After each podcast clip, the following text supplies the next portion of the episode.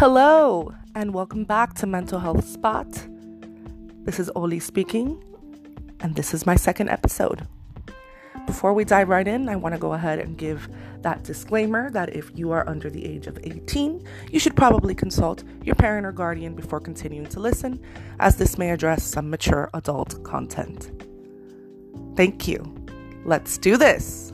So, I decided that I want to focus episode two on the reasons why I became a therapist. So, I'm going to give you a little bit of background on all the decisions I made throughout my life, all of my career choices um, throughout my life, if you will.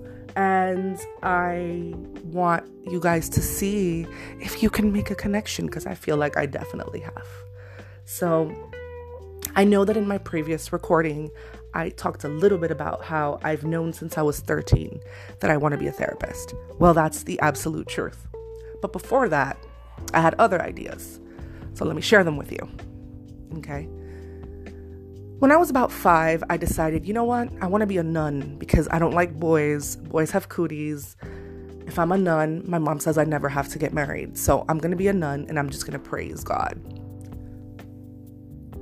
once I realized that I no longer thought boys had cooties, that was around seven, I dumped that idea and decided no, I want to be a teacher. I want to help people learn and grow. And so that was the plan up until I watched the movie Twister. I watched the movie Twister and decided forget all that. I am going to be a tornado chaser. That's what I'm gonna do. I'm gonna chase tornadoes. I'm gonna get inside the tornadoes and I'm gonna figure out how they work. And I'm gonna stop them from happening altogether. That's what I'm gonna do.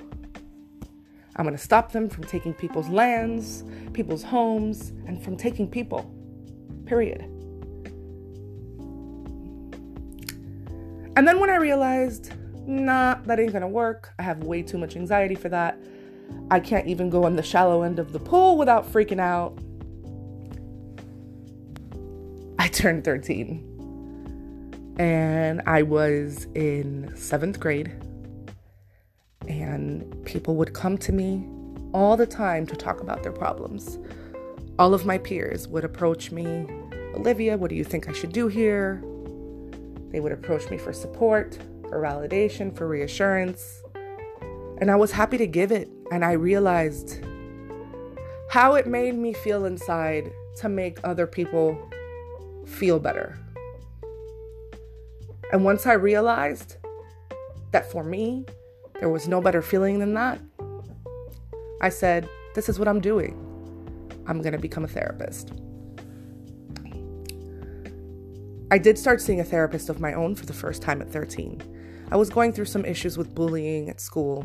I was having a very hard time. And so I went and found it helpful. And so when I went and found it helpful, that just further solidified for me that I was on the right track. I grew up and everyone tried to talk me out of it. Everyone. No, you're not going to get paid enough. No, you're too sensitive. You're too soft hearted. You're going to take everyone's problems home with you. You can't do it. You won't be able to handle it. Pick something else. Pick something more practical, Olivia. And so I started to listen to people and I started to let people get in my ear. And I changed my mind. And I said, you know what? I'll just become a lawyer. I like to read, I'm good at it. I have good memorization and retention skills. Let's just go to law school. And then one of my best friend's moms, shout out to my uh, to my bestie, she knows who she is. She said to me, Olivia, I just don't see you being a lawyer. Not because you're not smart enough, because I know that you are, but because you're just so compassionate and so loving and so kind. And this is not to put down lawyers, by the way. Um, I don't believe that all lawyers are the same. I think that there's some very caring, loving lawyers out there. Um, but for certain jobs, and I wanted to be a criminal lawyer, prosecution, you have to be really, really tough, you know, really assertive. And if you know me at all, you know that assertiveness is something that I struggle with. And so, shout out to lawyers for, you know, having that strength or finding a way to muster it in difficult moments because I couldn't make that meeting, obviously, because I changed my mind, right? So, I listened to my best friend's mom and I was like, she's right. This isn't for me. This is not where my heart is. I would do a good job. I would get through law school but it's not where my heart is. And so I'm like, you know what? Fine. I'll just do journalism. Or I'll just become a writer. I'll I'll write for a magazine. That was back when magazines were like a thing. I mean, there's still some out there, but they've become more and more obsolete. And and then I was like, no. That's not where my heart is. And so I went back to therapy because that's where my heart was. And so here I am, master's level therapist. Mental health counseling is my concentration, working with kids, adolescents, and their families. And I am so happy to be doing what I'm doing. My heart is full every single day, especially when you see the change. When you work with a client and you see the change, you notice the differences from the beginning when they had those maladaptive behaviors to the middle of treatment, toward the ending of treatment, where you start to see that they catch themselves and they develop this insight and this self awareness. It's so special to see. To know that, you know, as a therapist, you had a role in that. Anyway, I digress. point is, you want to know why I decided to become a therapist. There's a couple of reasons. As I said earlier, it's where my heart was. I always knew I wanted to help people feel better emotionally. I also always wanted to be that person for people that I felt that I did not have growing up. Don't get me wrong, I was very lucky to have a handful of people that were very special. One of them being my best friend who passed. I had some people that were very supportive in my life. But when it came down to the adults in my life, the primary adults, and shout out to my parents because I know they did the best they could, I did not feel that I received the validation or the reassurance or the pep talks that I needed. And so I had to figure them out for myself most of the time, or through watching Full House. Full House for me was a show that did a fine job of modeling positivity, positive, effective communication, and conflict resolution. That is where I learned it at such an early age. Because if you see my parents, you'll see, although good people, I am nothing like them. My parents are not super expressive, open with their feelings, vulnerable, affectionate people. I really do blame Full House for being the equivalent of Barney the dinosaur. I do have a friend whose aunt calls me Barney. I think it's very fitting, actually. Um, I've always been very open with my feelings, very expressive, very affectionate. I've always been able to tell people how I feel about them. I've always been able to communicate my needs, my thoughts, my feelings. I've always had a lot of awareness into my thoughts, my feelings. And so I also always felt that I I've had this ability to sort of read people's emotions. And I think when you grow up in an environment, I don't know if any of you agree with this. When you grow up in an, an environment, I'm not going to get emotional. Although I guess it would be appropriate to get emotional. It would help me connect with you guys. But when you grow up in an environment where the people around you are very inconsistent and unpredictable, for the purposes of survival, you become very good at reading people's emotions. And so, since I was a child, I've been very good at picking up on people's emotions, people's moods, what people are thinking. Particularly particularly the closer I am to people, the more I'm able to do that. But even if I'm not close to you, I can do it to an extent. But if we're close and there's a lot of emotional intimacy in our relationship, I will be able to have a very good understanding of what you're thinking, how you feel, what kind of mood you're in, what your triggers are. Even if I don't tell you, I know.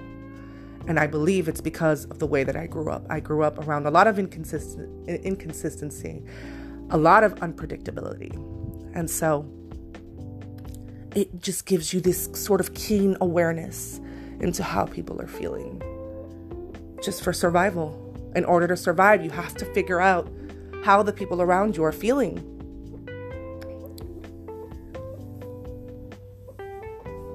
And so I became a therapist so that I could use that that gift to read people's emotions as well because I'm very I'm very good at it. And so, why not put it to good use to help my clients become better versions of themselves? I became a therapist to help others heal and to heal in the process.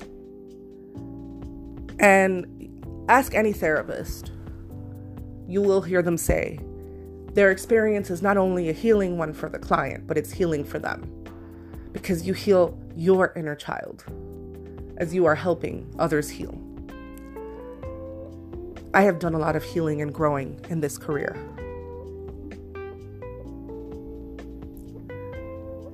I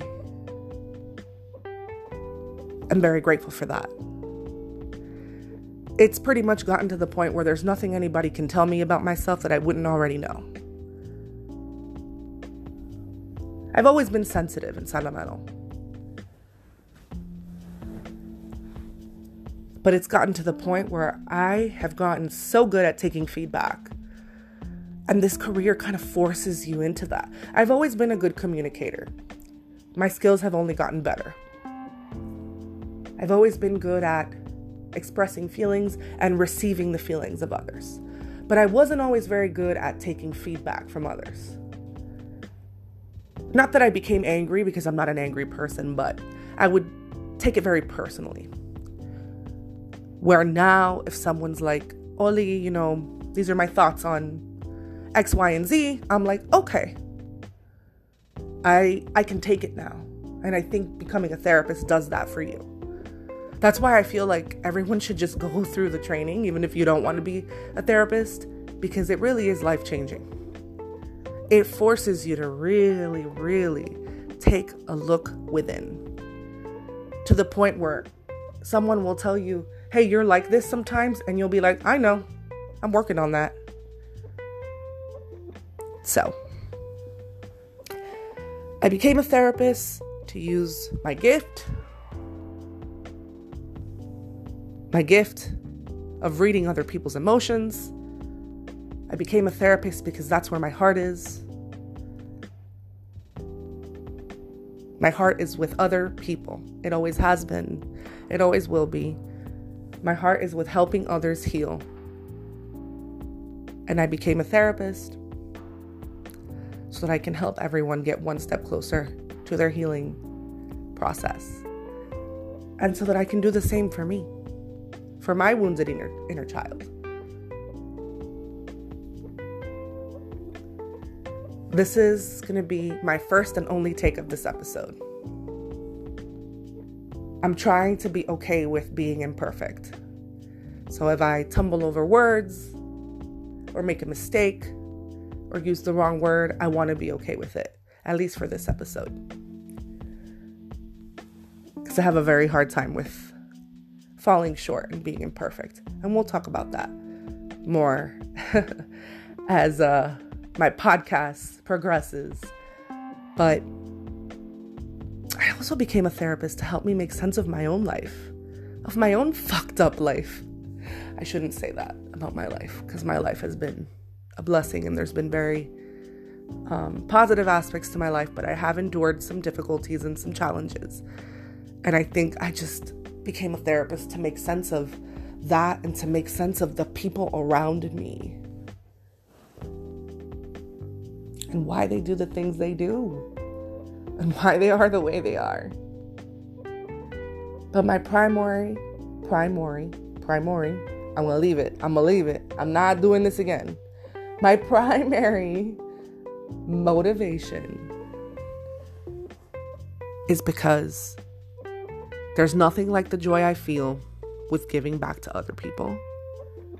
And knowing that I had a hand at making someone feel better. So, is that motivated by self interest? Partially. But it's also motivated by selflessness and by a deep love for humanity. It can all exist together. At least I believe that. And so, do you see the pattern? I wanted to be a nun. I wanted to be a teacher. I wanted to be a tornado chaser, a therapist, a lawyer, a journalist. I feel like they all have something in common, which is the need to create, the need to fix, the need to make better, to improve.